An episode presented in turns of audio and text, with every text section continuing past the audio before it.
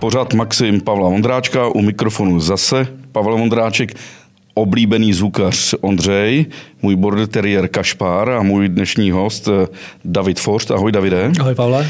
Mám hned otázku. Přijel jsi Fordem Capri? Nepřijel jsem, nemám Forda Capri, ale proč se ptáš? No, protože David, abyste věděli, je jeden z největších znalců kaprů, je to kaprář, odborník na kapry, tak jaké jiné auto, než mít Ford Capri? Uh, Forda mám, eh, ale, ale mám Torino ze 69. roku. Výborně. Druhá otázka. Mám tady border terriera Kašpara. Kašpary vypadni. Kašpar se úplně klepe ale klepe se proto, že jeho přítelkyně Nesí dneska hárá, tak je takhle rozklepaný. Ale s ním souvisí druhá otázka. Eh, byl jsem na Katlově, takový ten rybník, co má Jakub Wagner. Hmm. A házel jsem Kašparovi do vody v tom zadním, jmenuje se to Pohan, ten rybník. Házel jsem mu tam klacíky a Kašpar plaval. A pak přibyli nějaký lidi, ať ho okamžitě vytáhnu z vody, že by ho mohli ty sumci, říkali 240 sežrat. Je to možný, že by sumec, sladkovodní ryba, sežrala ale Mího Kašpara? Určitě to je možný. Kašpar není žádný titán, co jsem ho tam zatím osledoval. Ale je to desetikilový krásný sameček, že? Je, ale uh, tohle to jsou uh, rybníky jednoho našeho známého rybáře, uh, který tam natáhl spoustu věcí a má tam skutečně veliký slunce, co já vím, a já tam teda jako nejezdím, ale tady by tam jsou opravdu veliký. A vlastně na těch sladkovodních vodách, uh, klasických svazových, ať státní, eh, ať, ať u nás nebo, nebo někde ve světě ty velký slunci plavou a myslím si, že je skutečně možný, že, že by tenhle ten, eh, tenhle ten případ mohl nastat. Běžný je, že ty sumci sežerou kachny, jo, i tady na řece, na Laby, prostě vidíš i, i na těch rybnících, že kachny vyvedou mladý a jich čím dál míň a míň a to všechno většinou vyvádilo těch sumců. Já jsem to sám na vlastní oči viděl, jak ten sumec loví ty kachny a je to obrovská ryba. Vem si, že dneska dosahují 2,5 eh, metru délky ty ryby a ta huba je opravdu obrovitánská takže nevím, jestli by ho slupnul jako malinu na poprvé, ale myslím si, že zautočit by na něj klidně mohl a mohl by ho velmi vážně zranit. Dobře, takže kdyby s, eh, jsem tam byl třeba s Čivavou nebo s Yorkshireským teriérem. To, to, to, by bylo asi rychlé. My jsme dokonce říkali, že by to ani nebyla špatná nástraha, ono by stačilo takhle, ty, ty pejskové mají vždycky ty tendence takhle dělat těma nožičkama, plácat do té vody. Myslím, že kdyby to přivázal ty správné větvy na vodu, on by tam takhle cákal těma nožičkama, tak by to ani netrvalo dlouho. A právě viděl jsem tam slečnu, která se tam chodila eh, kolem dokola. Hmm. Na tom Katlově jsme měli takovou akci s Fordem a byly tam i novinářky a jedna z nich měla, myslím, pražského krysaříka a házela mu klacíčky do, do toho rákosí hmm. a tam se ty sumci vyskytují, ne? No, tak to záleží na teplotě vody, jak, jak, jaký období samozřejmě ty sumci se chovají různě. Stahují se za potravou, většinou ten uh, sumec útočí, útočí na tu nástrahu ze spoda. Většinou se teda sumci loví na těch větších hloubkách, kde jsou nějaké jámy, na, na podvodní splávky, na, na živý rybičky na vláčku. Dneska už jsou velmi dokonalý sonary, kterými se tedy dají najít. Používá se takzvaná vábnička, což je taková teď takovou plackou na konci a plácá se s ní vlastně do vody a vytváří to takový takový dunivý, pukavý zvuk, prostě na to ten sumec reaguje a tam se právě spouští ta rybička na tom sonaru, už vidíš, jak ten sumec se ti vlastně zvedá do jaký hloubky a ty mu do té hloubky spouštíš tu nástrahu a ty, dokolo, ty echoloty už jsou dneska tak dokonalé, mají tak perfektní grafiku, že opravdu vidíš i ten útok toho sumce na tom, na tom sonaru, což je jako perfektní. Jako útok sum, sumce na pražského krysaříka. By, jako to je, to je jako fakt to myslím, že, jasný, že je úplně v pohodě. No. Prosím tě, existuje webová stránka rybanatalíř.cz, mm-hmm. která se snaží propagovat sladkovodní ryby. A Češi, jak jsem se někde dočetl, stále dávají přednost mořským rybám. Propagovat sladkovodní ryby na talíři teda, jo? ano, sladkovodní ryby na talíři. Hmm. Jako. A, jo, je to myslím, že ryba na talíř CZ, myslím, hmm. že tak Já to, to neznám, ale... A, m, jaký je vztah Čechů a českých rybářů k sladkovodním rybám? Myslím, že hezký. To, to je taková ta zakořeněná už věc tady, že eh, tou vánoční rybou je kapr. Tak si myslím, že ten vztah celkově k těm sladkovodním rybám je tady, je tady dlouho zažitej a co známe spoustu, spoustu rybářů. Já, já si třeba pstruha, candáta si taky rád dám, toho kapra moc nemusím, ale hodně lidí eh, má, to, má ty ryby rádo. Samozřejmě to zase tady tou kulturou, že eh, ty Češi některý který třeba nevycestovali nebo necestovali tak často po světě, mají takový nějaký despekt k těm, k těm mořským pokrmům a nelíbí se jim to, štítěj se toho. Já teda osobně dávám předmoř, přednost té mořské kuchyni než, než těm sladkovodním rybám, ale hodně, hodně rybářů, ta, ta základna rybářská je tady dneska obrovská a těch ryb se každoročně si myslím skonzumuje obrovské množství, jak koupených, tak, tak odnesených od, od té vody. Jo, co se pak týče nějakých těch, těch kaprů, právě o kterých se tady bavíme, tak na většině těch vod dneska už českých uh, svazových je takzvaná K70, což je stanovená horní míra kapra. To znamená, že ten kapr, který je větší než těch 70 cm, se vrací zpátky do vody. A díky tomu tady dneska dochází opravdu, si myslím, v Evropě až k převratné situaci, jak, jak obrovský kapry tady máme na těch svazových revírech. Ať se jedná o řeky, ať se jedná o jezera. Myslím si, že dřív se výjíždělo za těma velkýma rybama do, do Francie, do Itálie a do takových destinací, ale dneska jsme se schopni už s nima ve velkém ve velkém jakoby, poměru fakt, fakt rovná. Samozřejmě nemáme tady kapry přes 40 kg, který ve světě už se jich pár chytlo. Tady, tady ty třicítky tak jako lítají ještě docela okrajově, ale, ale to množství těch velkých ryb je tady opravdu veliký. Davide, dochází ke krádeži ryb z těch svazových vod do těch soukromých revírů? Bohužel dochází. To je věc, to jsou lidi, kteří na to K70 samozřejmě neznají a je to, je to stále jakoby žavý téma té kaprařiny. To, to je taková věc, která jakoby ty kapraře praví zapálení opravdu nejvíc pohoršuje a je to takový ten největší kaprařský zločin, který se ten rybář v úvozovkách může dopustit a spousta lidí tady a těch majitelů těch soukromých revírů by se mohlo žáhnout do svědomí, protože těch ryb tam jsou opravdu veliký spousty. Davide, ty jsi známý eh, tím, že máš eh, vlastní web hmm. carptime.cz, je to carptime.cz a no. pak si dělal pořád stejného jména. Hmm. A jak jsi dostal ke kaprům? A proč vlastně kapr? Proč netřeba sandát? Uh, já jsem se narodil ve východních Čechách, v Náchodě. A žil jsem v Hronově a vlastně kousíček jsme to měli na Rozkoš, jestli znáš přehradí znám, nádrž znám. Rozkoš. A táta byl rybář, ten mě k tomu všemu převed a vlastně od malinka začali jsme na pstruhách a na plavačce, prostě chytali jsme malý nějaký nástražní rybičky nejdřív, pak ty pstruhy a pak jsme začali jezdit na rozkoš. A rozkoš byla koncem 70. let a na začátku 80. let opravdu vyhlášenou vodou společně třeba s Orlíkem na ty extrémní úlovky. Eh, existuje takový časopis rybářství, to je asi nejznámější český a nejstarší český eh, časopis o rybách nebo o rybaření. A tam vždycky na zadní stránce bylo nej, nej já jsem měl ještě postrojidový starý ročník, jak jsem to vždycky heltal. A tady v těch letech ty největší úlovky těch kaprů a ty zlatý oznaky většinou putovaly za ryby, které se chytly buď na rozkoše nebo na orlíku. A já jsem tehdy na tu přehradu samozřejmě jezdil, byl jsem mrňavý, neuměl jsem daleko nahazovat. Tam se vždycky říkalo, že každý metr na vzdálenosti je, je centimetr na rybě, jaká byl mrňous. Jo? Takže sám jsem tam nikdy nějak extra velkého kapra neulovil, ale ty kapry vytažený veliký jsem tam viděl už v té době. A to mě vlastně nepustilo už pak nikdy. Už ten kapr byl taková prostě magická ryba pro mě a, a to je jasná priorita. Já, když jsem se připravil na, na rozhovor, tak jsem vycházel z vlastní zkušenosti mladého kluka, který má pytlačku, má uh, kůrku a na to jsme chodili chytat na ty chovné rybníky, hmm. ty kapry. Taky jsem chodil. Teď jsem myslel, že si připravím pár otázek a že to pak nějak ten rozhovor rozvineme. A já jsem najednou zjistil, že mi uteklo vlastně 30 let toho vývoje neskutečního hmm. lovu ryb, lovu na kapra, že se to posunulo úplně někam jinam. Zjistil jsem, že existují jakýsi bojlís, hmm.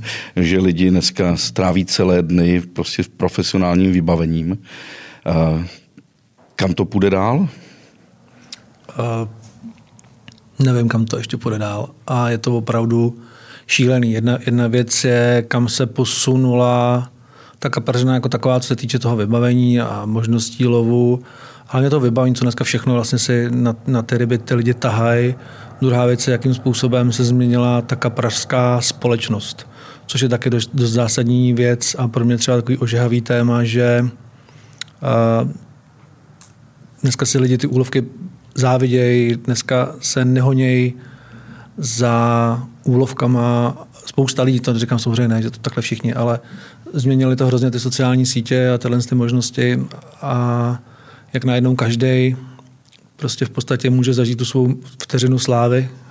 Dřív, že jsi buď si psal články, nebo si to musel nějak zasloužit, aby si tě někdo všimnul, nebo někdo ti nechal napsat, publikoval ti článek, nebo něco bylo. Dneska díky tady tomu už se každý může natočit nějaký videjko fláká tam ty ryby a přijde mi, že ta honba za trofejníma kaprama se změnila za honbou, za fotografiema a schytáním za to nějaký, nějakých prostě lajků. Jo? To je takový trošku smutný na tom a abych opravdu řekl, že se ta, loba, ta doba dneska jako úplně už, už nelíbí. To, to kouzlo, těch starých časů už je prostě dávno pryč a už se prostě bohužel nikdy nevrátí. Dneska přijedeš na ryby, nemáš si pomalu a nikde sednout.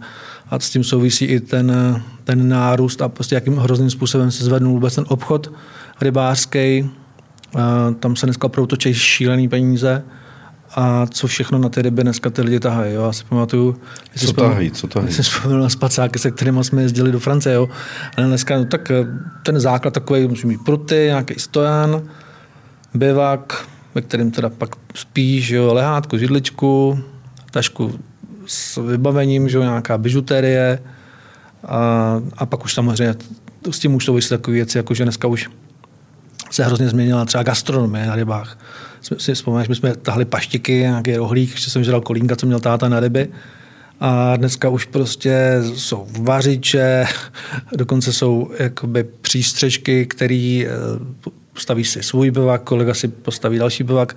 Dneska už jsou přístřežky, které se staví jakoby mezi ty bivaky, tam si uděláš bar a kuchyni, jsou tam normálně poličky, kam si to můžeš jakoby všechno vyskládat jsou, jsou mobilní toalety, a vařiče, různý pánve, No, jako těch vychytávek a, blbovin v podstatě už se dělají kosmetické tašky pro rybáře. Jo, se a to jsou speciální bivaky pro rybáře? Jako Ty bivaky jsou speciální, tak jako neříkám zase, že jsou nějaký super speciální, já si myslím, že to je v podstatě tak musí, musí, musí, to mít, jako. musí to mít nějakou velikost, samozřejmě nějakou přepravní velikost, dělají se ty věci se buď kompaktnější na nějaký krátký výpravy, nebo pak jsou prostě opravdu veliký bivaky s obrovskými předsíněma, kam už pomalu může zaparkovat auto dneska. Jo, jsou jako ohromný, ohromný věci.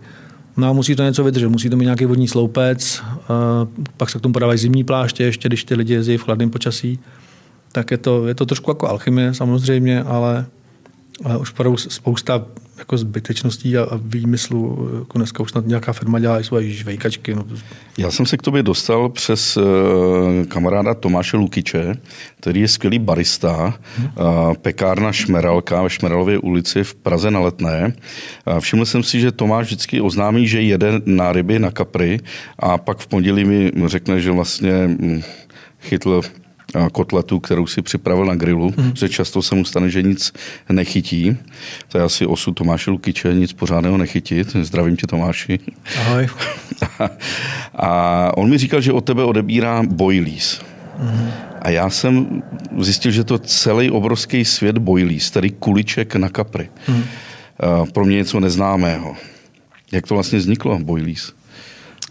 Um, Jestli si vzpomínáš třeba, jak jsi říkal, jsi chodil jako mladý na ty, ty tak se chytal na ty kůrky, jo, pak se používaly těsta různý, partikel. V podstatě to byly nástroje, které byly buď hodně drobný, a nebo na tom háčku dlouho nevydržely. S tím boilísem přišli angličani, s tím, že začali matlat prostě nějaké věci a esence e, dohromady a vytvořili, vlastně uvařili to, vytvořili tvrdší nástrahu, kterou ještě začali eh, umístěvat mimo háček na takzvaný vlas, to říká vlasový nastražení. Mm-hmm. Jo, že máš vlastně háček, k tomu háčku je převázaná, máš, máš šňůrku, na kterou chytáš a je to způsob uh, vázání, kde tu nástrahu umístěš mimo ten háček na takovém vlasu. Tam po tím. Dokonce se prý používali skutečný vlasy od přítelkyně a tak tam dávali. To znamená, že když ta ryba uh, to nasává, v té rybě máš spoustu bílé ryby, jo, co jsou nějaký plotice cení, takový ty drobnější nebo i malý kapři. A když je ta nástraha na tom háčku napíchlá nebo nějaká drobná a samozřejmě, samozřejmě hodně atraktivní, ta šance, že ty ryby do toho ťukají, mydlej, mají ty malé tlamičky, tak se to tam vlastně nějakým způsobem vrazej, mnohem větší, než když je ta nástraha umístěná takhle mimo ten háček, je tvrdší a větší. Takže vlastně eh, tenhle ten vynález, to boilies, ve své době umožnilo takovou první zásadnější selekci té velikosti těch ryb, protože ta kaprařina samozřejmě není dneska jenom o chytání jako kaprů, nebo ta kapařina jako ten sport, ale bylo to vždycky o tom lovu těch trofejních kaprů, nebo snažit se ulovit ty největší kuse, které se v těch eh, lokalitách vyskytují. Takže boilies je vlastně nějaké těsto. S nějakým... Dneska už to je, to, to bylo nějaké těsto dřív, dneska už to opravdu alchymie. Já sám si taky už teďka kolem vlastní kuličky a chystám se, že jednoho dne bych rozjel i svoji firmu na výrobu nástrah, protože to po mně, po mně hodně kamarádů chtělo. Ale to, tam je opravdu od mléčných proteinů přes x druhů rybích mouček, hydrolyzátů, prostě olejů, esencí, esenciálních olejů. To je ten kapr takhle vybíravý? Ale já si myslím, že úplně není. Já mám tady připravenou otázku, jak potěšit a čím potěšit kapra, ale teď zjišťuju, že teda ty boilies mají desítky různých chutí. Mají, no. Mají je, desítky různých firm a myslím si, že jako na, na všechny výrobky každý těch firm se ty kapři, kapři chytají. Je to pak o nějaký, o nějaký svý osobní prioritě a zkušenosti a vždycky je důležitý té nástraze věřit. Jo, protože hodně lidí pak začne zkoušet, vymýšlet, začnou to kombinovat, chytat, na, na tohle zkoušejí, tohle jim nefunguje a jdou od toho. Eh, já, já jsem pro mě vždycky, jako ty, zás, ty nástrahy, které byly dost zásadní, byly takové, které fungovaly v chladné vodě. Tam se jakoby ukáže, jakým způsobem ta kulička je schopná umět pracovat takže, takže z, těch, z toho jsem vycházel, teď eh, vozím jednu anglickou firmu, kde, kde ty kuličky takový jsou. Snažím se, já jsem si říkal, když vyrobím kuličku, která bude srovnatelná aspoň s výsledkama tady těch kuliček, tak bude dobrá kůle. Už se mi to povedlo, že párkrát jsem to na ty své kuličky přechytal, takže si myslím, že jdu dobrou cestou. Ale fakt ta, ta, ta víra v ty nástrahy si myslím, že je nejdůležitější. Nenechat se odradit nějakým prvním neúspěchem, protože uh, ani ta, není to ani o té nástraze, uh, většinou je to prostě o tom rybáři. Jo, a strašně důležitá je lokalizace a výběr toho hlavního místa. Prostě když budeš chytat tam, kde ty kapři nejsou, tak ho prostě nechytíš. Davide, ten kapr, co jí v přírodě, kdybyste mu nedávali boilies? No v té v vodě je spousta přirozený potravy, ať je to na dně nějaký patentky, Eh, larvičky, pak eh, že kameny obrůstají jakoby mušličkama, plankton, prostě on, když, ten, když je ty přirozený potravy ve vodě opravdu hodně, tak ten kapr se nasytí tím, že prostě plave tou vodou, prostě tam je tolik těch malých částeček a toho, ty, ty potravy, která se mu dostane do toho žaludku, takže, takže už ty, vždycky se říká, že třeba ty, ty mělčí vody, které se rychleji prohřívají, kde je ty přirozené potravy víc, eh, bývají samozřejmě úživnější a tam se očekávají jakoby ty, ty větší přírůstky. Ale dneska už to samozřejmě souvisí taky s tím, že že do spousty, do spousty vod, jako je třeba to Labe, ta, ta řeka, která je permanentně celý rok obsazená, se nahází už právě tolik toho bojlísu, že dneska ty, ty, ty kapří přírůstky jsou opravdu, jakoby, já bych řekl, 50% minimálně závislí na tom množství těch skonzumovaných nástrah, které tam tedy báři naházejí a díky tomu taky jako takhle, takhle moc rostou. Když vidím někdy velký rybníky, které jsou osázeny jednotlivými uh, kapraři, hmm. tak tam musí naházet v podstatě během měsíce několik tun Nesmysl úplně. těch bejlí, hmm. boilies. No, no, no. Ne bejlís, boilies. Ale v tom případě vy vytváříte vlastně korpulentního otylýho kapra za normálních je okolností to, by možná takhle nenarostl. Je to že? tak a jsou soukromí vody v zahraničí, kde ty kapry ještě jakoby dokrmují, že jenom tam jsou třeba jako fakt tuny kukuřice. A je takové jedno jezero v Maďarsku, kde si ještě jako fakt vykrmují jako prasátka. Tam, ale teď mi zase třeba někdo říkal, že zase na jednou soukromém revíru tady v Čechách se potápěli kluci a že těch, těch nástrah, které nebyly skonzumovaný, je tam opravdu hodně. A plesniví to tam pod tou vodou. Nebo se to nějak prostě, že to nevypadalo úplně dobře. Takže že je možný, že ten opravdu všechno nesežere, ale tohle voda, která je konkrétně i hodně hluboká a jestli to tam hází na ty extrémní hloubky, tak tam se ty kapři jako možná pořád krmit nebudou. No. Davide, když se toulám někdy po lesích a po české krajině, tak často vidím uh, zásobníky pro divoký prasata, který vždycky v určitou hodinu si vysypou. Prasata se naučí na to přijít. Vedle toho vidím téměř klimatizovaný posed, na kterým sedí lovec ve špičkové výbavě, naprosto uh, izolovaný teplotně. A to už přece není lov když je potom střílí. A něco podobného se tady děje i s těmi kapraři. V podstatě jo. Ty soukromí vody dneska jsou ve většině případů tak strašlivým způsobem přerybněný, že opravdu tam, tam nachytá prakticky každý. Jde jenom o to, aby ta ryba žrala. To by přejít malý kluk a hodí to tam někam a prostě chytne. Takže... To je takový, to ještě jestli můžu zmínit, eh, to je takový rozdíl třeba mezi tím, jak, eh, jak se k těm soukromým revírům chováme tady a jak se k ním chovají třeba v zahraničí. Jo, speciálně ta kolébka toho kapaření Anglie, kde mají tzv. klubové vody. Tam si jako opravdu to chytání na té vodě musí zasloužit. To jsou na to prostě nějaký pořadníky. Vydává se každý rok určitý počet povolenek a v těch, těch jezerech oni tam mají uh, ty kapry pojmenovaný. A jsou tam nějaký kapři, který mají jako opravdu tu svoji hodnotu. A většina těch nejlepších britských kaprařů uh, vlastně si, si tu slávu v úvozovkách získala tím, že opravdu řekli, jedu tady na to jezero, chytit tady toho kapra. A věnovali tomu třeba dva roky a opravdu toho kapra chytli. Jo, ono není uh, opravdu jednoduchý chytit tu konkrétní vodu. Tu, tu konkrétní rybu z té dané vody. To prostě není sranda, někdo má štěstí, chytí první týden. Jo, ale spousta lidí, kteří tam může jezdit pět let a prostě ji nechytí. Já se takhle povedlo chytit v Holandsku na kanálech, jsem chyt nádhernýho řádkáče, na kterého tam lidi jezdí celý život a já ho tam chyt třetí, čtvrtý den, co jsem tam přijel. Jo. Že to je, je to samozřejmě strašná náhoda, ale znám pár těch, těch anglických frajerů, u kterých to rozhodně náhoda není a to jsou prostě lidi, kteří jako opravdu umějí a hodně umějí. V jednom dílu tvého pořadu Carp Time eh, tam byl rybář, který chytl kapra, který mu říkal bulldog. Vypadal jak bulldog. Uh, čekaj, to nebyl bulldog, to byl ten... To, z... No, než si vzpomeneš, ale to znamená, že jsou kapři, který mají... Ano, ano. Měl takový jako buldočí já už jsem, tak, tvář. Já už jsem tak pitomý, že si na to ani nespomenu. Uh, Pitbull. Pitbull. Pitbull, Pitbull, jasně. No. Pitbull byl ryba tady z takový pískovny. Hodně známá ta ryba má i krásnou historku a to se nám povedlo vlastně objasnit až díky Carp Timeu. Uh, jeden známý tady taky kapář Karel Nikl. Uh, dělali jsme s ním rozhovor a chtěli jsme nějaké fotky z mládí a on nám ukázal fotku, kterou našel se synem, jak stojí, sedějí, nebo klečej, Eh, doma před kamnama a drží kapra s tím letím zkuseným čumákem. A my koukáme, hele, to je, to je pitbull. A oni ho odnesli zpátky a hodili ho do vody.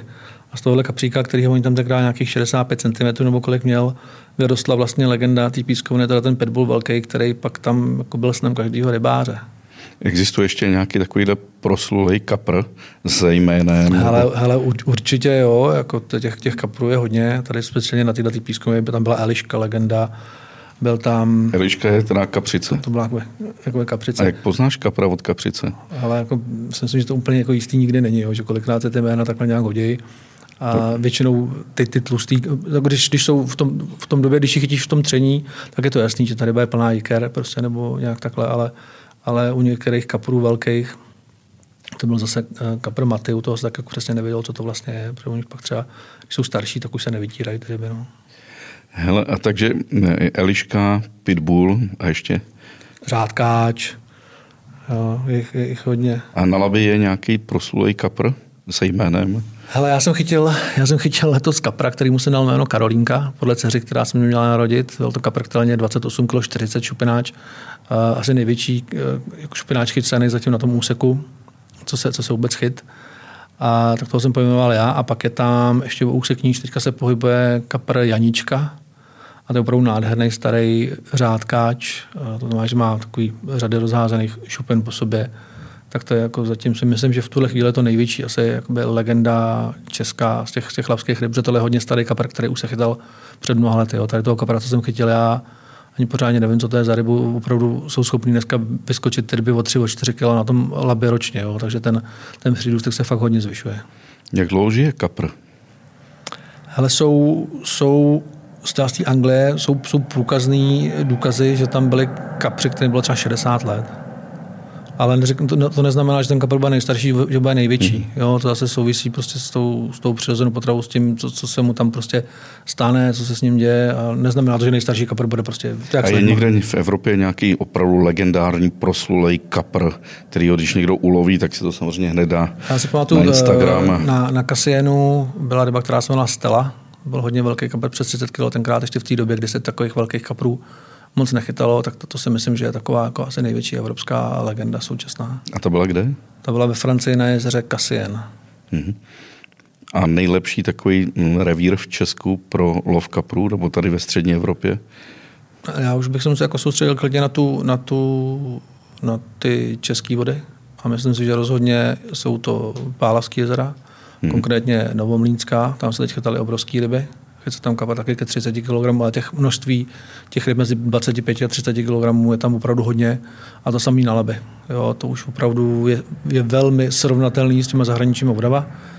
A pak jsou obrovské vody ve Francii, jako je Lac d'Uder, spousta menších vod francouzských, které jsou, které jsou taky hodně zajímavé. Tam se dají ulovit tedy přes těch 30 kg, což tady třeba na té na pálavě se třeba přes 30 nechytla. Teď se tam během závodu chytka 29 kg 85 což je zatím největší ryba, ale myslím, že tak dva, tři, tam jako čtyři tam tutově budou, jo, ale jsou tam taky překážky nějaký v té vodě, kolikrát je pak jakoby složitý takový parník vytáhnout. No.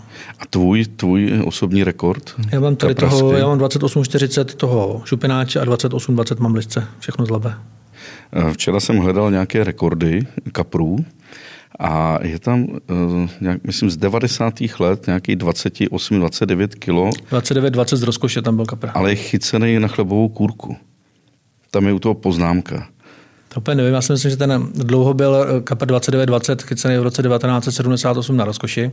To byl dlouho český rekord, svazový, ale dneska už eh, je to překonaný, jak rybama z toho Mušova a je na labi se chytla.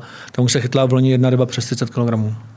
Je, první kapr přes 30. Je ten kapr bojovník, nebo je to taková... Je velký bojovník. Když se my ho vnímáme z těch sádek, taková ta leklá odevzdaná ryba. No, ne, ne, je to jedna, jako, to je tak si myslím, proč hodně lidí tomu propadlo, že to, ty souboje kolikrát bývají jako opravdu velký, ale zase tady neznamená, že ta největší ryba ti dá ten největší souboj. Jo? Záleží to zase, jak eh, na jaký vodě super souboje jsou třeba s rybama, s kaprama na vodách, které jsou hluboký.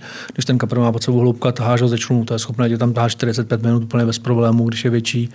Ale takový ty vysportovanější ryby okolo třeba 15-17 kg kolikrát na laby dovedou ukázat jako mnohem víc než nějaký ryby přes 20 kg.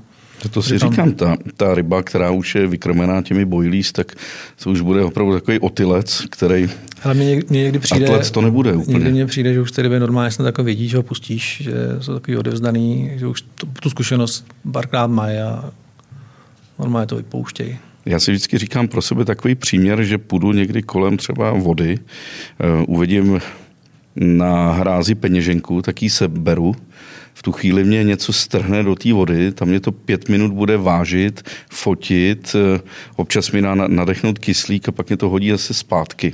To je vlastně ekvivalent tomu, jak my se k těm rybám chováme. Jo. Lov byl vždycky, no často lov za účelem masa, nasytit se hmm. a dneska už je to vlastně pro zábavu. Jo.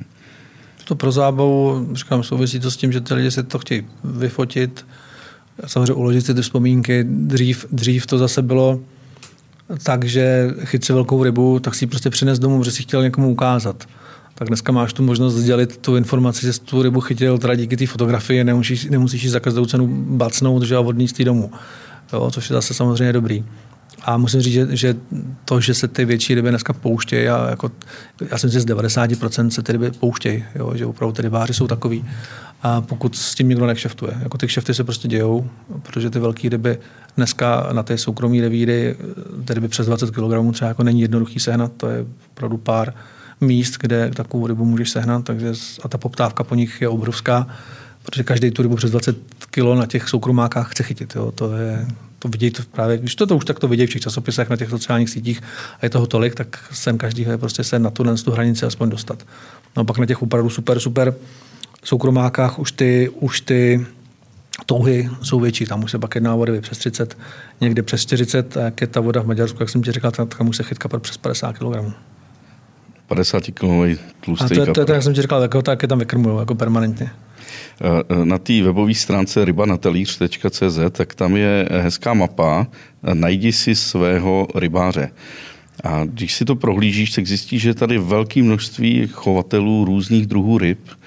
A to mě na tom fascinuje, že si můžeš koupit někde cejna, někde lína, bolena, candáta, ale to přece na tom bylo hezký na tom lovu, že člověk nahodil, teda kdysi já s tou pytlačkou, že jsem vlastně nechtěl si chytnout kapra, že jsem byl rád, že se mi tam chytlo něco úplně jiného. Takový to překvapení, hmm. že do poslední chvíle nevíš, jestli tam máš cejna, anebo kapra, anebo prostě jinou rybu.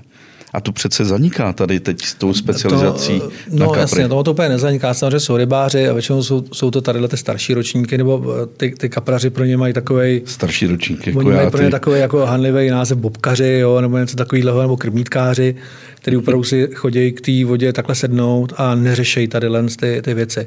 Ale ten vývoj té rybařiny dneska je opravdu tak veliký, že, že ty disciplíny se začaly jako radikálně eh, odlišovat. Speciali, ty, ty specializace tam jsou prostě. Jo. Dneska Takže už, sumcař, kaprář. Sumcař, kaprář, vláčkař. Jo. Jsem na, na tu vláčku je to takový zajímavější, že zase jako tam, tam kolikrát tam bude příštíka, okon, sandát, pěkný, tak tam, tam to je. Ale když budeš chytat toho kapra, na to boilís, tak z 90% opravdu chytneš kapra, sem tam chytneš cejna tlouště, A když opravdu se něco děje a nejedou ti tam třeba sumci, chytneš i sumce jako na to, jo, ale, ale opravdu většinou je to ten kapr. Já jsem původem ze západních Čech. Eh, mohl bys mě potěšit nějakým hezkým revírem Jesenice, Skalka, Víš, abych mohl říkat u nás v Karlovarském kraji, v tom nejhorším kraji je něco dobrýho. Abych pravdu řekl, tam, tam to Karlovarsko nějak moc neznám. Hmm. Je tam ta hezká přehradní nádrž Jesenice, hmm. Skalka, hmm. Jsou tam velké rybníky. Ale ne, neslyšel jsem o tom, že, že by tam o tom teď by byly nachytané nějaké velké ryby, ale já, já se opravdu ty poslední roky specializuju na své na to labe, který mám prostě nejradši a, a jezdím tam. Labe nebo Vltava? Vltavu, teď jsme točili Vltavu právě nějaký, eh, jak točíme ten pořad, eh, tak eh, se mi taky povedli pěkný ryby, dokonce mi spadl kapr, kterýho jsem, kterýho jsem myslím na Vltavě ještě neviděl, to byla, to byla ryba k 15 kg.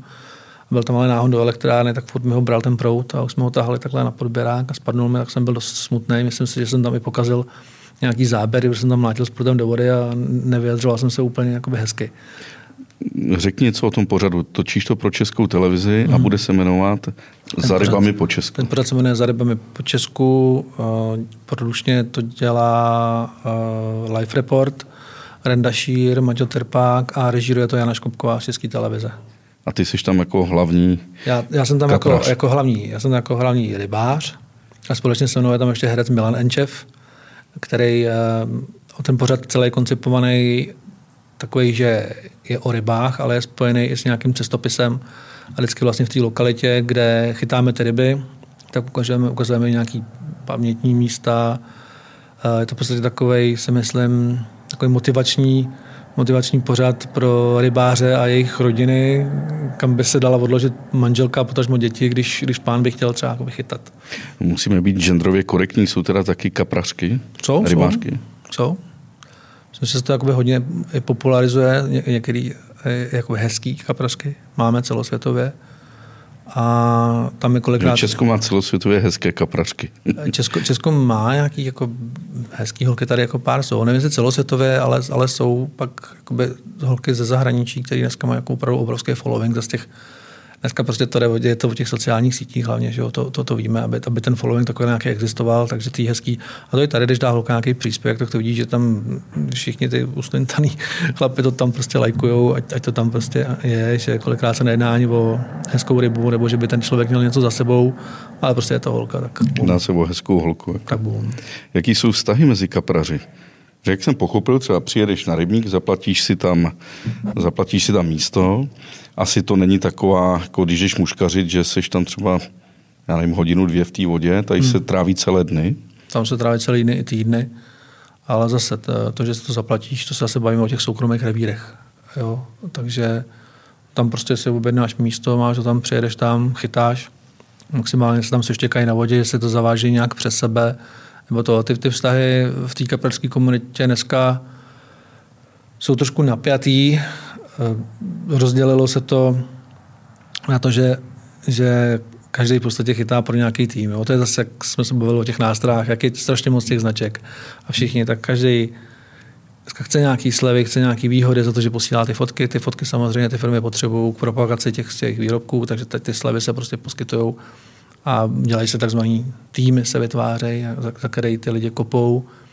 A kolikrát se jakoby jsem zažil, je z kamarádů prostě dlouholetých, jeden chytá tam, jeden chytá tam a vzniká tam určitá ne, nevraživost a závist. Takže já si myslím, že nejsou úplně hezký ty vztahy jako v té kapařině dneska a říkám, je tam, panuje tam pořád nějaká závist, úspěch se tady moc neodpouští a já, já rád vzpomínám na ty staré časy, jak to bylo. Ale teď tady v tom prostě nějak žiju, ale, ale úplně nadšený z toho, co se tam děje, nejsem. Žiješ, ale i tě to živí, ne? Ty jsi přece Samozřejmě do, to, ty jsi dovozce některých jsem, značek. Jsem, jsem. Živí, živí mě to, takže s těma lidma jsem jako neustále v kontaktu, ale už se, já se nezapoju do žádných debat, já už jako nechci s někým, s někým nic řešit, jdu si to svoje, vozím vlastně značky, teďka už jenom o, od lidí, se kterými mám nějaký hezký osobní vztahy a, a ta spolupráce s těma firmami je jako opravdu příjemná. Jo. Komunikujeme nové výrobky, a vycházíme si nějakým způsobem vstříc, co jsem, co jsem třeba u některých firm, se kterými jsem spolupracoval dřív, jsem to prostě neměl, takže už s nimi jako dál nedělám. A teď, teď jsem si najel, mám nějaký čtyři značky, ještě rozjíždím tu, tu svoji a, A takhle se mi to prostě nějakým způsobem, mi to hezky zapadá do sebe. A tvoje značka se jmenuje jak? Já mám ten Carp Time, to je prostě značka, kterou mám Jasně. zapatentovanou a od, od, od té se bude všechno jako odrážet. A ty jak... ostatní značky dovážíš z Anglie, z Německa, z Itálie? Mám tam Anglii, mám tam Itálii, uh, mám tam Anglie, Itálie, Ita, Itálii jsem říkal, Anglie, Itálie, Slovensko. Ještě tam slovenskou značku, ale to zase dělá člověk, který je ital, italský kaprař, známý. Jsou teda kapři na pádu na řece? Jsou, jsou a krásný, divoký. Velký kapře tam jsou. Jaký je rozdíl mezi tou říční rybou, která prostě není krmená bojlís a jinými, je i tvarově jiný? Jo, jo, bývají bývaj štíhlejší, štíhlejší bývají bývaj, uh, dlouhý, ta, ta hmotnost na tu, na tu délku bývá menší, ale zase se bavíme o těchto těch řekách, jako je, jako je pád, kde jinak je to samozřejmě tou formou kapru, která, toho formou kapra, která tam žije a tím, že tam je jakoby hodně velký prout, takže ten kapr samozřejmě neustále se musí pohybovat. To laber zase tak proudný, proudný není, takže ty ryby jsou tady jako opravdu tlustý a, a zase dřív, dřív byla forma kapra, která se jmenovala sazan. To byl krásný, opravdu kapr úzký, dlouhý, ale toho dneska už jako chytne spíš jako opravdu velkou raritu. A co ty jiné ryby, jako je třeba tolstolobik, amur, který jako, to jsou, hmm? jsou kaprovitý ryby, ne? Jsou kaprovitý ryby, eh, které jsem byly nějakým způsobem importovaný a který mají zase uh, jakoby zcela zásadní podíl, si myslím, na, na biotopu těch, těch řek a, a jezer. Někde se záměrně vysazují, kde se třeba přemnoží řasa, někde, tak ten amur. Ale zase se to musí dělat v nějakým rozumným měřítku. Jo. Třeba teď vím, že v Maďarsku na jedné vodě těch amurů tam naházeli hrozně moc a ten amur je třeba ryba, která za den je schopná skonzumovat to, co váží. Takže opravdu prostě jede jak, jak prdle. Amuři se chytají způsobem, že opravdu vysypeš hromady kukuřice na sebe, tam dáváš nějakou nadlehčenou plovoucí nástrahu a oni jsou schopni to prostě během pár hodin vyluxovat. A, takže se musí, s tím, tím se musí nějak opatrně, ne, ne, ne každý samozřejmě měl nebo má ty znalosti, jak to tam dávat. A jsou to ryby, které se chytají u toho tolstolobika. Ten, ten lov amura je jako velmi zajímavý. Já vím, že spousta lidí se na to i soustředí. Amur je taková zvláštní ryba, která, která třeba po tom záseku nějak zásadně nebojuje. V podstatě ji přitahuješ ke břehu, že se ti zdá, že ta ryba je malá, nebo není to nic prostě zásadního a pak vystřelí během vteřiny od toho břehu strašlivě, nebo jsou, mě proskočil kapr sítí podběráků. Jsme podběrák, nebo amur? Uh, amur, pardon. Mi prostě prorazil, ten podběrák má ohromnou sílu, ta ryba je to podběrák torpédo, že jo, to víš. Sympatická ryba. jo, jo, jo, to jsou takové hezký, hezký ryby na, na, chytání, si myslím, to je, to je dost zajímavý. Tento lostolobek většinou, eh, on se říká, že žere hlavně plankton, takže chytit ho za pusu eh, se moc nedaří, většinou se nějakým způsobem tam přemotá, se pocekne nebo se ti zamotá do toho. Já jsem ho letos chytil, jsem nahodil, jenom jsem potáh a chytil jsem ho za ocas. Jo, tak jak, jak, je to velmi bojovná ryba, zajímavá, ale, ale taková, on dost smrdí a je takový divný. No.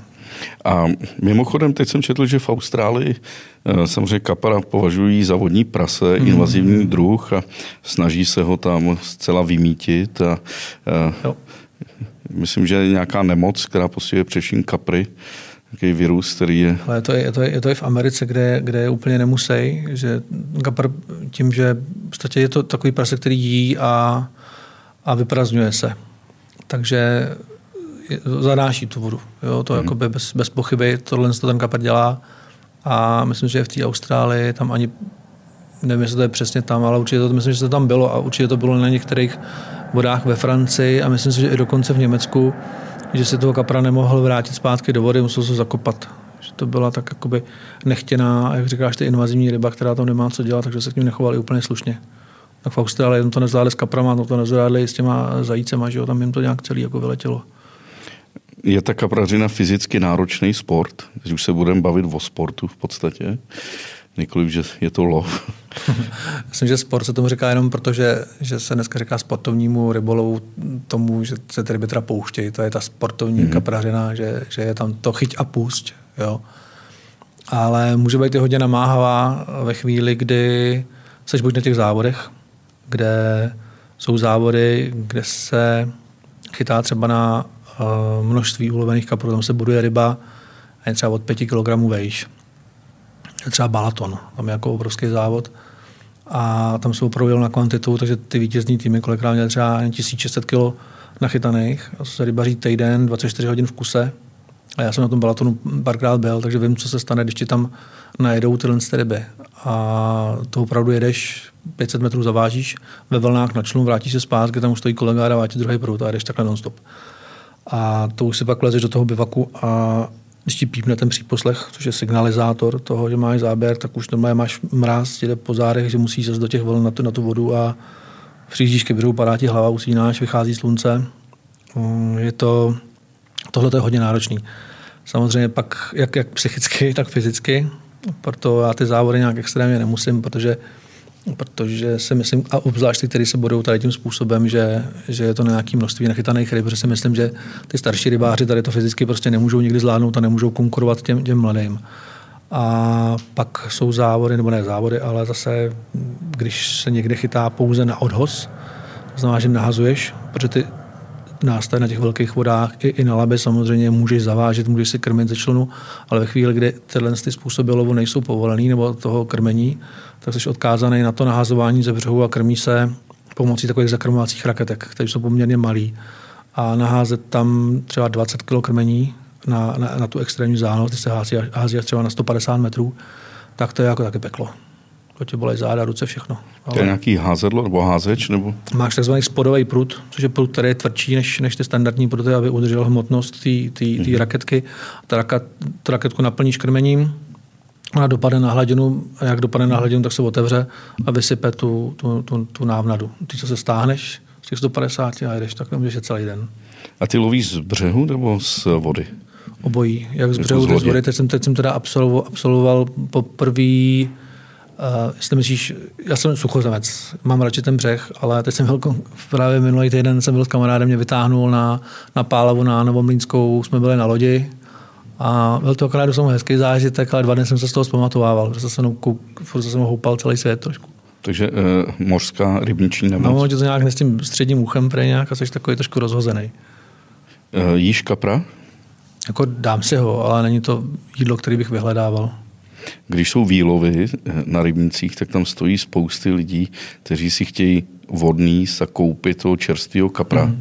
A je to pravda, že ten kapr v tu chvíli má velice eh, špatnou chuť, je bahnitej, že potřebuje projít těmi sádkami pro čištění? Eh, určitě je to lepší pro tu chuť toho kapra. To i z různých lokalit ty kapři chutnají jinak právě tím, jakým způsobem ta voda stojí, eh, jestli je fakt zabahněná, vždycky ta zabahněná voda bude v té rybě se myslím cítit. To jo, to bahno tam pak cítíš z toho masa, takže oni vlastně vyvezou, nechají je pročistit na těch, na těch sálkách, než jdou do toho prodeje. Takže ten kapor je pak jako úplně jiný. Eh, sladkovodní ryby. Eh, je tam, co, co ještě můžeš chytnout na českých řekách? Na, na té řece jako opravdu všechno. Máš toho kapra, Třeba ten cejn bojuje nějak cejn? Že cejn může být velký, ne? Může být velký, ale nějak extrémně nebojuje. On to, on to poměrně rychle vzdá. Cejn ne. Spíš ty draví ryby jsou pak zajímavý na souboj. Je to štika, sumec. Candá taky není extra žádný bojovník. Takže to, tady s tím asi bolen, no. Bolen je taky zajímavý na chytání. Bolen rád chytám Eh, zhladěny na, na ty popry, což je vlastně nástroj, kterou taháš po hladině takovým, takovým trhavým způsobem a on ti po něm čafne a to je jako rychlost, to je krásné jakoby sledovat to, to, ten záběr, to, to je hezký, hezký chytání. A co ty eh, jako siven nebo pstruh? Na ty jezdím taky hodně rád. Eh, hodně jsem si objevil teďka muškaření a, a vláčku. Taky na tu vláčku mi přišlo, že že tahám trošku větší, větší ryby než na tu mouchu, ale zrovna včera jsem byl na mouše ve, ve Vrchlabí, sice jenom na 20 minut a chytil jsem dva hezký duháky. Věrný posluchač eh, pořadu Tomáš Kotera z Mladé Boleslavy, vášnivý muškař, chodí někde, v, chodí na jezeru. Mm-hmm, tam jsou hezký místa, já jsem o tom jo. taky slyšel, ale že jsem tam nebyl na jezeře. Byl jsem tam jakoby jednou někde se zamuškařit, ale nebylo to nic, nic zásadního. Pojďme ještě k tomu, k tomu chování toho kapra, který který prostě jede kolem toho háčku, on ho oťukává a, a pak ho sežere nebo jde rovnou. A existuje, je to náhoda, existuje že spolkne dneska, tu bojlís? Není, není to náhoda. Tím, že už do té vody napadlo toho bojlísu tolik, tak ten kapr se myslím, že to částečně přijímá jako, jako přirozenou potravu. Jo. Už tam toho je opravdu naházeného tolik. A já jsem teďka díky tomu, že mám že mám nově jezdírka s kaprama, tak jim tam to boilí házím a dívám se, jak to jako opravdu funguje, když tam hodím opravdu hodně těch koulí a co se, co se bude dít a opravdu jsou pár kaprů je schopný to místo vyluxovat za chviličku. Já jsem si myslel, že on ho veme, bude ho nějak řešit těma požerákama, ale prostě to je cvak, cvak, cvak, cvak a jede takhle po těch kuličkách a hází to do sebe. Takže nějaká představa toho, že ráno, že ráno nakrmíme 20 kg bojlísu nebo jakýkoliv krmení a večer to tam bude, může být ve chvíli, kdy, kdy je ta aktivita těch ryb opravdu velká, ty ryby tam jsou, tak naprosto milná, to opravdu hnedka, hnedka pryč. Ale jsou zase natočený opravdu podvodní záběry z těch jezer, nějakých rybníků, kde, kde ty rybáři lovili. Jsou natočený ty záběry přímo těch jak ten kapr nasaje.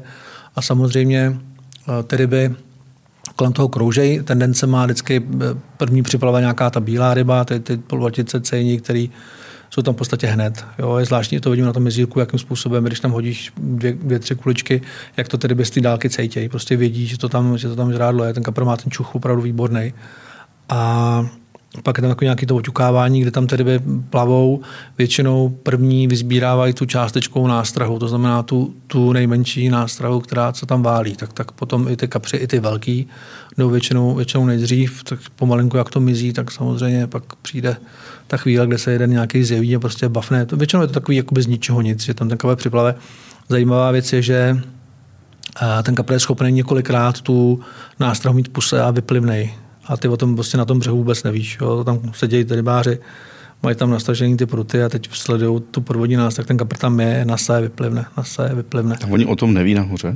Ne, to nezaregistruješ. To, v podstatě tahle ta kaprařina eh, klasická se dává na to boilies, pokud nepoužíváš nějaký feederový nebo jemný pruty, se chytá tak, že máš ty pruty, máš to teda buď nahozený nebo zavezený na to místo, máš tam na tom prutu pověšený takový závaží, který mu se říká swinger, který, když ten, když ten coverback nějak jakoby cukne k tobě, aby, aby byl ten signalizátor schopný registrovat ten pohyb dozadu, takže ten swinger to v podstatě protá, propadne, že jo, a ono ti to zahlásí, anebo jsou to prostě jízdy, ten cover to veme ono většinou je pak hodně eh, na těch záběrech vidět, že ta ryba se hodně lekne. On to veme, nasaje a vlastně si ji napálí o, tu, o to závaží, tam jsou olva, že jo, vždycky nějaký na tom a on jak to našlukne, sekne se, lekne se, napálí si o to volovo a má tendenci vystřelit s tím prostě pryč. A to jsou pak takový ty klasický jízdy, že ti to ten pípák těch výzdá, tak eh, to jsou ty rychlí, rychlí A v tu chvíli se mu zasekne ten háček? On se zasekává sám, to, to není, že bys ho musel nějak ještě přisekávat. Prostě Aha. když už to jede, tak ta ryba je zasekla. To jsem netušil, já jsem vždycky to... myslel, že to musíš ten mhm. záběr udělat, ne, aby ne, se zasekl. To spíš eh, na té vláčce, nebo samozřejmě, když budeš používat nějaký lehký, opravdu lehonký olova, tak je lepší se do té ryby nějak obout, ale ve chvíli já používám hodně těžký olova, zvlášť na ty řece, a to s tím nemusíš dělat nic, to je prostě potřeba ten jenom zvednout. Pokud je ta ryba v nějaký, nějakým úniku, tak se ho snažit pomaličku dobrzdit ale nějakým tomu, že bys mu ji napálil, tak to spíš to všechno poděláš, ještě můžeš ho vyříznout, jo, nebo jsme vždycky, některý lidi to dělají. Takhle no. jsme to vždycky lovili na, na splávek přece. To dělá splávek něco jiného, to musíš reagovat na to, že se to nějak hejbe, potápí, no. ale máš tam to, to těžký závazí, o který on si to ten kapr napálí, teďka, když chytáš na to bojlíz. Teď jsem úplně zmatený, já jsem vždycky lovil na, spl- na splávek. Hmm. Dával jsem to, já nevím, třeba 40 cm. Hmm. A teď poslouchám, že ten kapr jede hlavně pod ně a sbírá tam vlastně tu potravu. Ale určitě upřednostňuje, to vidím zase na chování těch ryb eh, na tom, na tom jezírku, že ty kapři upřednostňují přijímání té potravy ze dna. Jo, že samozřejmě z té hladiny mají taky ty tendence eh, se lovit a je to krásný způsob lovu, chytat na ten chleba a, a dají se. Zase už jsou různý eh, montáže se dneska speciální vyrábí, do kterých dáš ten chleba, můžeš na to chytat. To krásné chytání, eh, někde se tomu říká stalking, máš krátký pruty a když opravdu mezi těma houštím, jo, někde mírně se tam nakrmíš a můžeš chytat buď z té hladiny nebo normálně na těžko, ale kousíček od břehu, kde i ty ryby vidíš kolikrát, ale říkám, při tomhle tom chytání ty splávky není tam to volovo a ten kapr samozřejmě to bere do té tlamičky a jede s tím a zase to vyplyne, tam je potřeba mu ji prostě švihnout. Dobře, teď je zaseklý kapr, hmm. on si to nějakým způsobem uvědomí, hmm. že je tahaný. Je to v pytli. To v pytli, takže se snaží bojovat. Kromě teda těch už asi těch pitbullů, který ví, že věrou nahoru, hmm. zase hodíte zpátky, ale ty bojovníci tak bojují, že? snaží hmm. se někam zdrhnout. Jo pod kořeny, pod zakámen nebo... Také, jako opravdu jsou, jsou záběry, kdy už vidíš, že ta ryba jede nekompromisně nějakým směrem. Většinou to bývají potopený stromy, že ty, že ty, že ty překážky v té vodě vidíš, že jede rovnou hmm. tam. Já jsem teď tady v tý, na té Vltavě taky jsem měl opravdu hezký záběr. Tu rybu jsem vůbec nedotočil zkoušel jsem to, jak brzdit prostě cívku, tak už se do něj opřít, že otočím a jel prostě nekompromisně na jedno místo a tak se mi někde pověsil u jezu do nějaký překážky. Takže a někdy, co pak? To seš prostě v pytli. No jak to vyřešíš? No nevyřešíš to, protože to, tam se nedalo jet na vodu nějak žádným způsobem. Že odstřihneš vlasec? No, snažíš se to nějak vyprostit a pak to prostě utrneš. Když to nejde, tak to utrneš. Kapr má háček v tu chvíli v tlamě? Ale může mít to většinou, co mám zkušenost, když jsme takhle jakoby někde ty kapry pověsili těch překážek a dalo se tam dojet na tom člunu, tak to nějakým způsobem vykotvičkuješ tu montáž a ten kapr už tam není. Že se prostě vyškubne, vyřízne, on tam nějak jako extrémně dlouho na tebe čekat nebude. Ale hmm. jsou pak průšvy, Někdy, když to třeba ten kapr uřízne, to zase stává, že chytáš někde za nějakou hranou, která může být posetá ostrýma mušličkama, kapr, jak to švihne za tu hranu, jak ti uřízne vlastně ten, ten vlasec a pak ho tahá za sebou dlouho, to je jasný. To, to, si, to se toho tady jen tak, jen tak nezbaví a určitě jsme viděli kapry, některé by mají pak jsou jako různý šrámy, to, ty to vidíš, že, že, že patrně byl někde, někde uvázaný nebo se zamotal někde do vlasce pak byla jedna ryba také na pískovně, tady známá, to byl právě ten řádkáč, který ho roky nebylo vidět. Chytal se nad hranicí 20 kg a pak se chyt někde na 14, na 15 a ta ryba byla hodně zběrovaná. A myslíme si, že taky, že, že, že, že jsem měl takovou nějakou blbou zkušenost, že se někde zamotal, mohl tam být poměrně dlouhou kotvený. A pak se, když se vysvobodil, tak už byl ve stavu, který byl prostě špatný poměrně. Vyskočí někdy ta ryba při lovu nad hladinu, že no. se snaží to...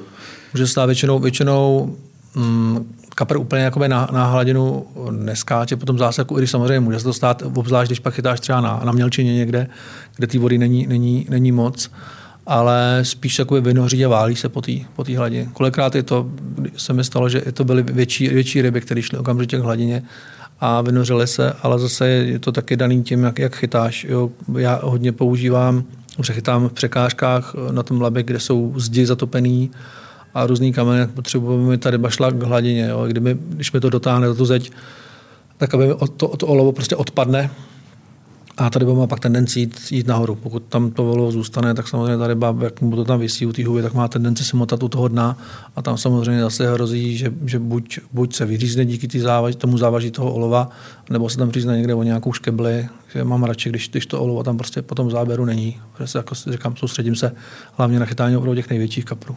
Jsou pytláci? Jsou. Proč to Jsou. dělají, když to... Jsou pytláci a dá se dát, vždycky budou.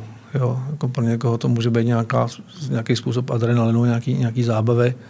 A hodně teďka je tady příslušníků těch, těch různých národností, který, který tedy opravdu konzumují. Tam se rozhodně nejedná o žádný způsob eh, sportovního rybolovu, ale je to za účelem toho se prostě nabaštit a ty to prostě kosej, no, bude.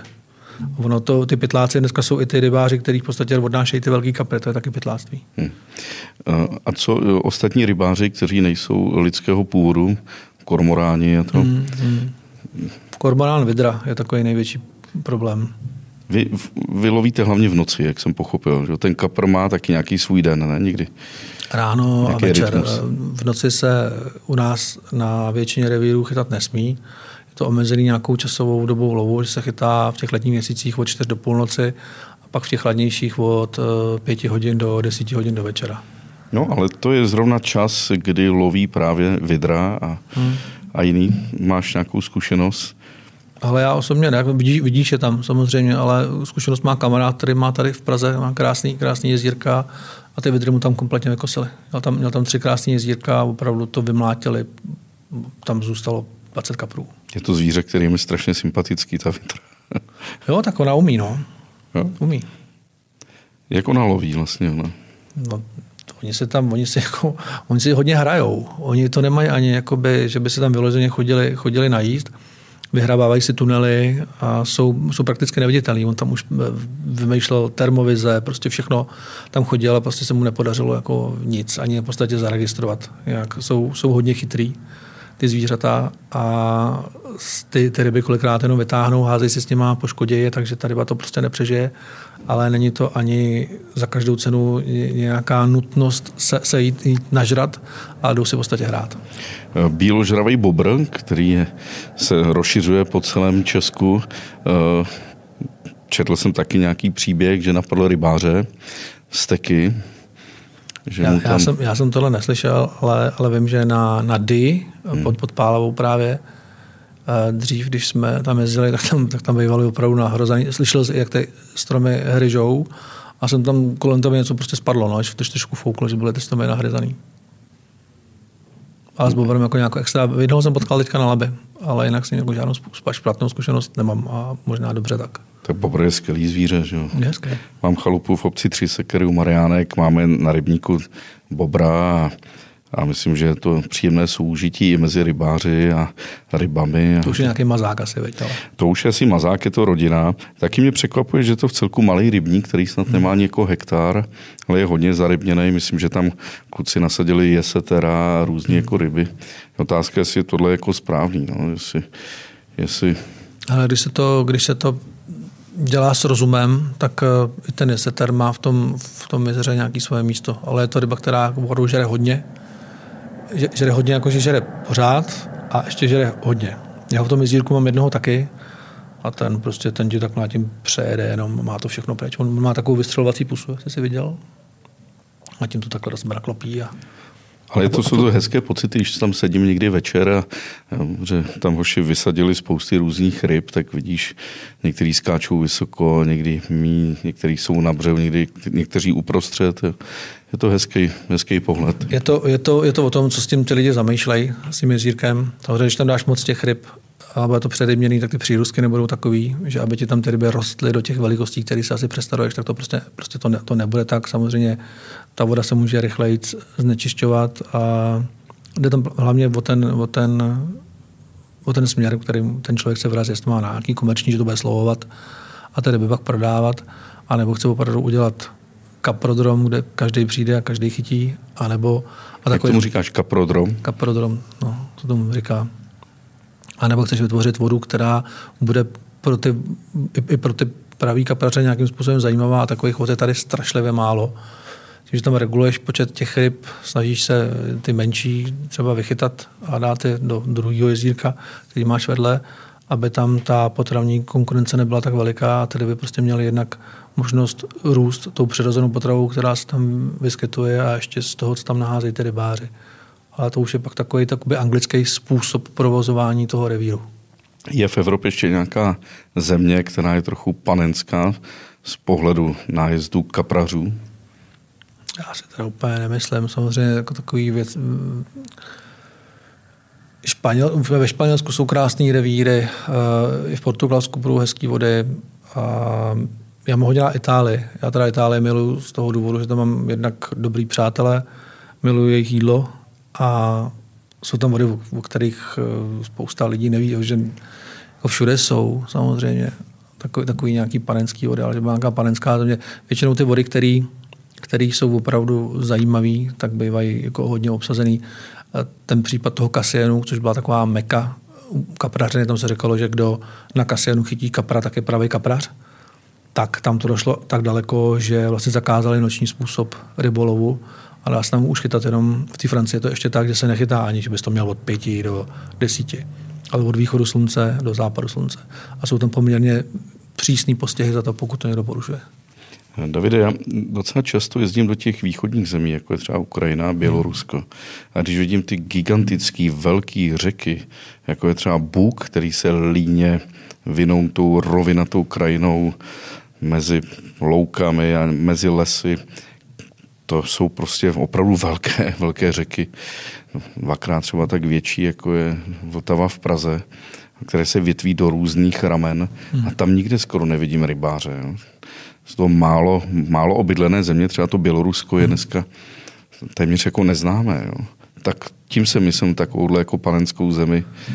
Ale já nevím, jak to je přesně tam, ale vím, vím že v z těch eh, na to Rusko orientovaných tím, tím směrem tam, nebo ten bývalý sovětský svaz, ty, ty, ty, ty země tam, tam hodně hodně dostávali, nebo, nebo tedy by hodně dostávali zabrat tím, že tam se používal ten odlov uh, za účelem té konzumace, všechno možné. Tam se jako nebáli používat prostě i zbraně různý. Dynamit, uh, elektřinu, no, zažil a, jsem a, a, pak ty, a pak ty sítě, jo, který jako, si myslím, že se používají hodně ve světě, používají se i směrem jakoby dolů na ten Balkán, kde opravdu ono se, se lov do sítí se provozoval ještě, to se zrušilo před, před, před pár lety i na Balatonu, jo, kde ten průmyslový odlov fungoval takhle s tím způsobem, takže hodně těchto těch vod dostalo, dostalo na zadek vlastně díky tadyhle tomu způsobu a ta, ta rekonvalescence pak prostě nějakou dobu trvá. To není to případ toho balatonu, kde těch ryb je strašně moc, ale tadyhle v těch, eh, v těle těch zemích, eh, vím, že tam lidi jezdili, ale nevím o žádných gigantických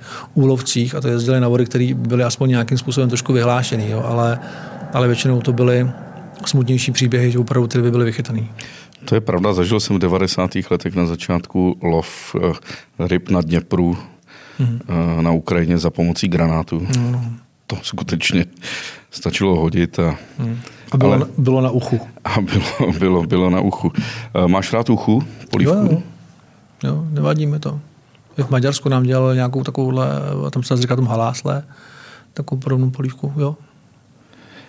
Um, jak myslíš, že ten stav bude třeba za 20 let? Já vím, už to byla ta první otázka, ale teď jsme si povídali hodinu, tak tím to hmm. ukončíme. Ale já se to nedovedu úplně představit, protože tím raketovým tempem, jakým to jde teďka, tak eh, já už nevím, co se může stát. Já, já si myslím, že, eh, že nastanou hodně drastický omezení pro, pro ty rybáře, pokud se jako něco fakt zásadně nezmění, protože neustále bordel u těch vod. Eh, tady dlouhý roky, třeba na Ústecku, se tolerovalo eh, rybaření a bivakování v chráněné krajství, v chráněné krajinné oblasti. Což prostě taky zakázali, protože ty rybáři si toho nevážili a opravdu, kdyby se viděl toho bordelu, co tam po nich prostě zůstávalo, takže prostě už, už jim došla trpělivost a řeklo se ne. Spousta těch pozemků je dneska rozprodaných do, buď do soukromého vlastnictví, nebo je to pronajatý, tudíž se ani nedostaneš, nedá se tam zajíždět autama a takže hodně se dneska využívá ten lov z lodí, jak na té pálavě, tak už dneska, už dneska i, na tom, i na tom laby.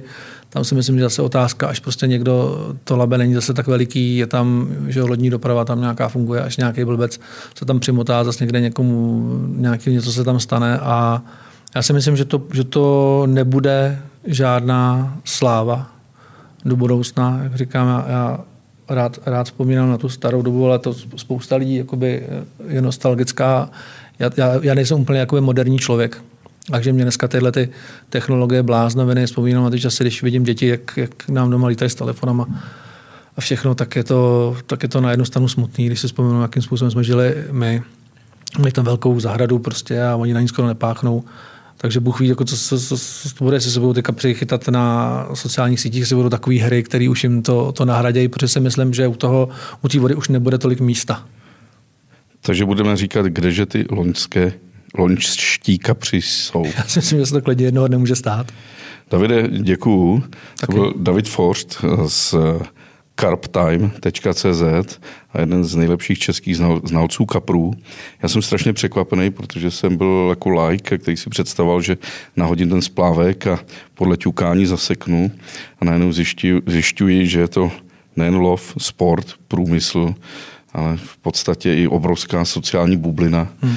který jsem trochu pronikl. Ale, ale na druhou stranu to, co říkáš, ten, ten splávek a, a ta chytačka, by měl být ten první krok, když se ty lidi, ty rybařeně chtějí začít věnovat. To znamená od těch, od těch toho útlýho dětství, od těch, od těch prvních krůčků, tak tohle by měly být způsoby lovu, na kterých je potřeba začít. Naučit se chápat tu vodu, naučit se vůbec nějakým způsobem vypozorovat, co od těchto těch malých nástrah. Dneska už se opravdu děje to, že i ty malí kluci jsou tak poblázněný, prostě, že jdou automaticky do toho obchodu, kde už si dneska všechno koupějí, jdou k té vodě, píchnou tam to a v podstatě to neumějí pořádně ani navázat a nemají vůbec absolutní zkušenost s tím, jak, jak ta, s tím, tím, co je ta rybařina. To úplně přeskočej automaticky se z toho stává ta kaprařina, ale to, co je ta rybařina, jakože opravdu se chytáš na ten rohlíček, na ten splávek u těch malých ryb, nějakých nástražních, pak se dostaneš těm kaprům, zkusíš si nějakou vláčku a těch způsobů toho lovu poznáš, poznáš prostě víc. Víš, jak se ty, ty ryby chovají, a samozřejmě spousta těch lidí, oni samozřejmě musí dělat dneska nějaké zkoušky, takže asi ty ryby ostatní poznají. Ale my jsme v pěti letech už jsem chodil do rybářáků, od táty jsem znal všechny, všechny ryby prostě na spaměť a, a zkoušeli jsme taky všechny nějakým způsobem ulovit. A tady to tam dneska hrozným způsobem chybí a myslím si, že částečně vzniká i nějaká taková rybářská negramotnost eh, díky tomu, že se ty lidi začali takhle ostře specializovat. Davide, děkuju a kaprům zdar. Díky. Díky. Měj se.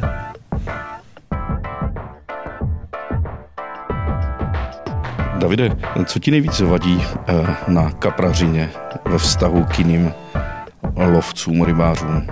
Hluk? Bordel? Um, spíš, že se z toho stává jako mnoho z těch kaprařů to, to chápe jako nějakou královskou disciplínu, která si myslím, že to rozhodně není. Je to často velmi hodně lidí No, většinou jsou takový obrázky, třeba se kreslí jako by ty rybáři, ten vláčkař jak chodí, tak jako štíhli, ale ty kapaři mají většinou ty velký břicha. Je to prostě sedavý lov. A ve většině případů neaktivní. Takže si zase myslím, že to není taková, tak, takový, takový šlágr, ale, ale díky tomu právě, že to je takhle a že se tam jezdí ve většině případů, nebo v velkém množství případů žrát a chlastat, tak díky tomu vznikají problémy samozřejmě.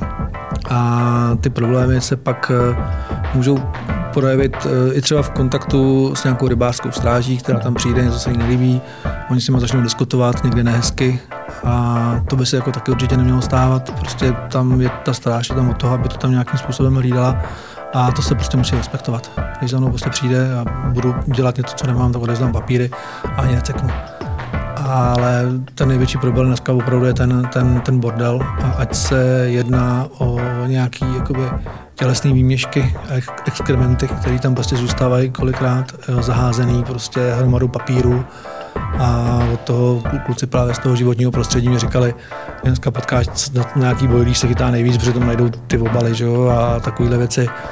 Tohle to vůbec nechápu, že někdo a ne, netýká se to asi jenom rybářů, ale že někdo je schopný jet do přírody, což eh, když jdeš rybaři, tak do přírody jedeš a zanechat tam po sobě prostě nějaký odpad. To si myslím, že je jako naprosto odsouzení hodný a ten člověk je podle mě úplně kretén.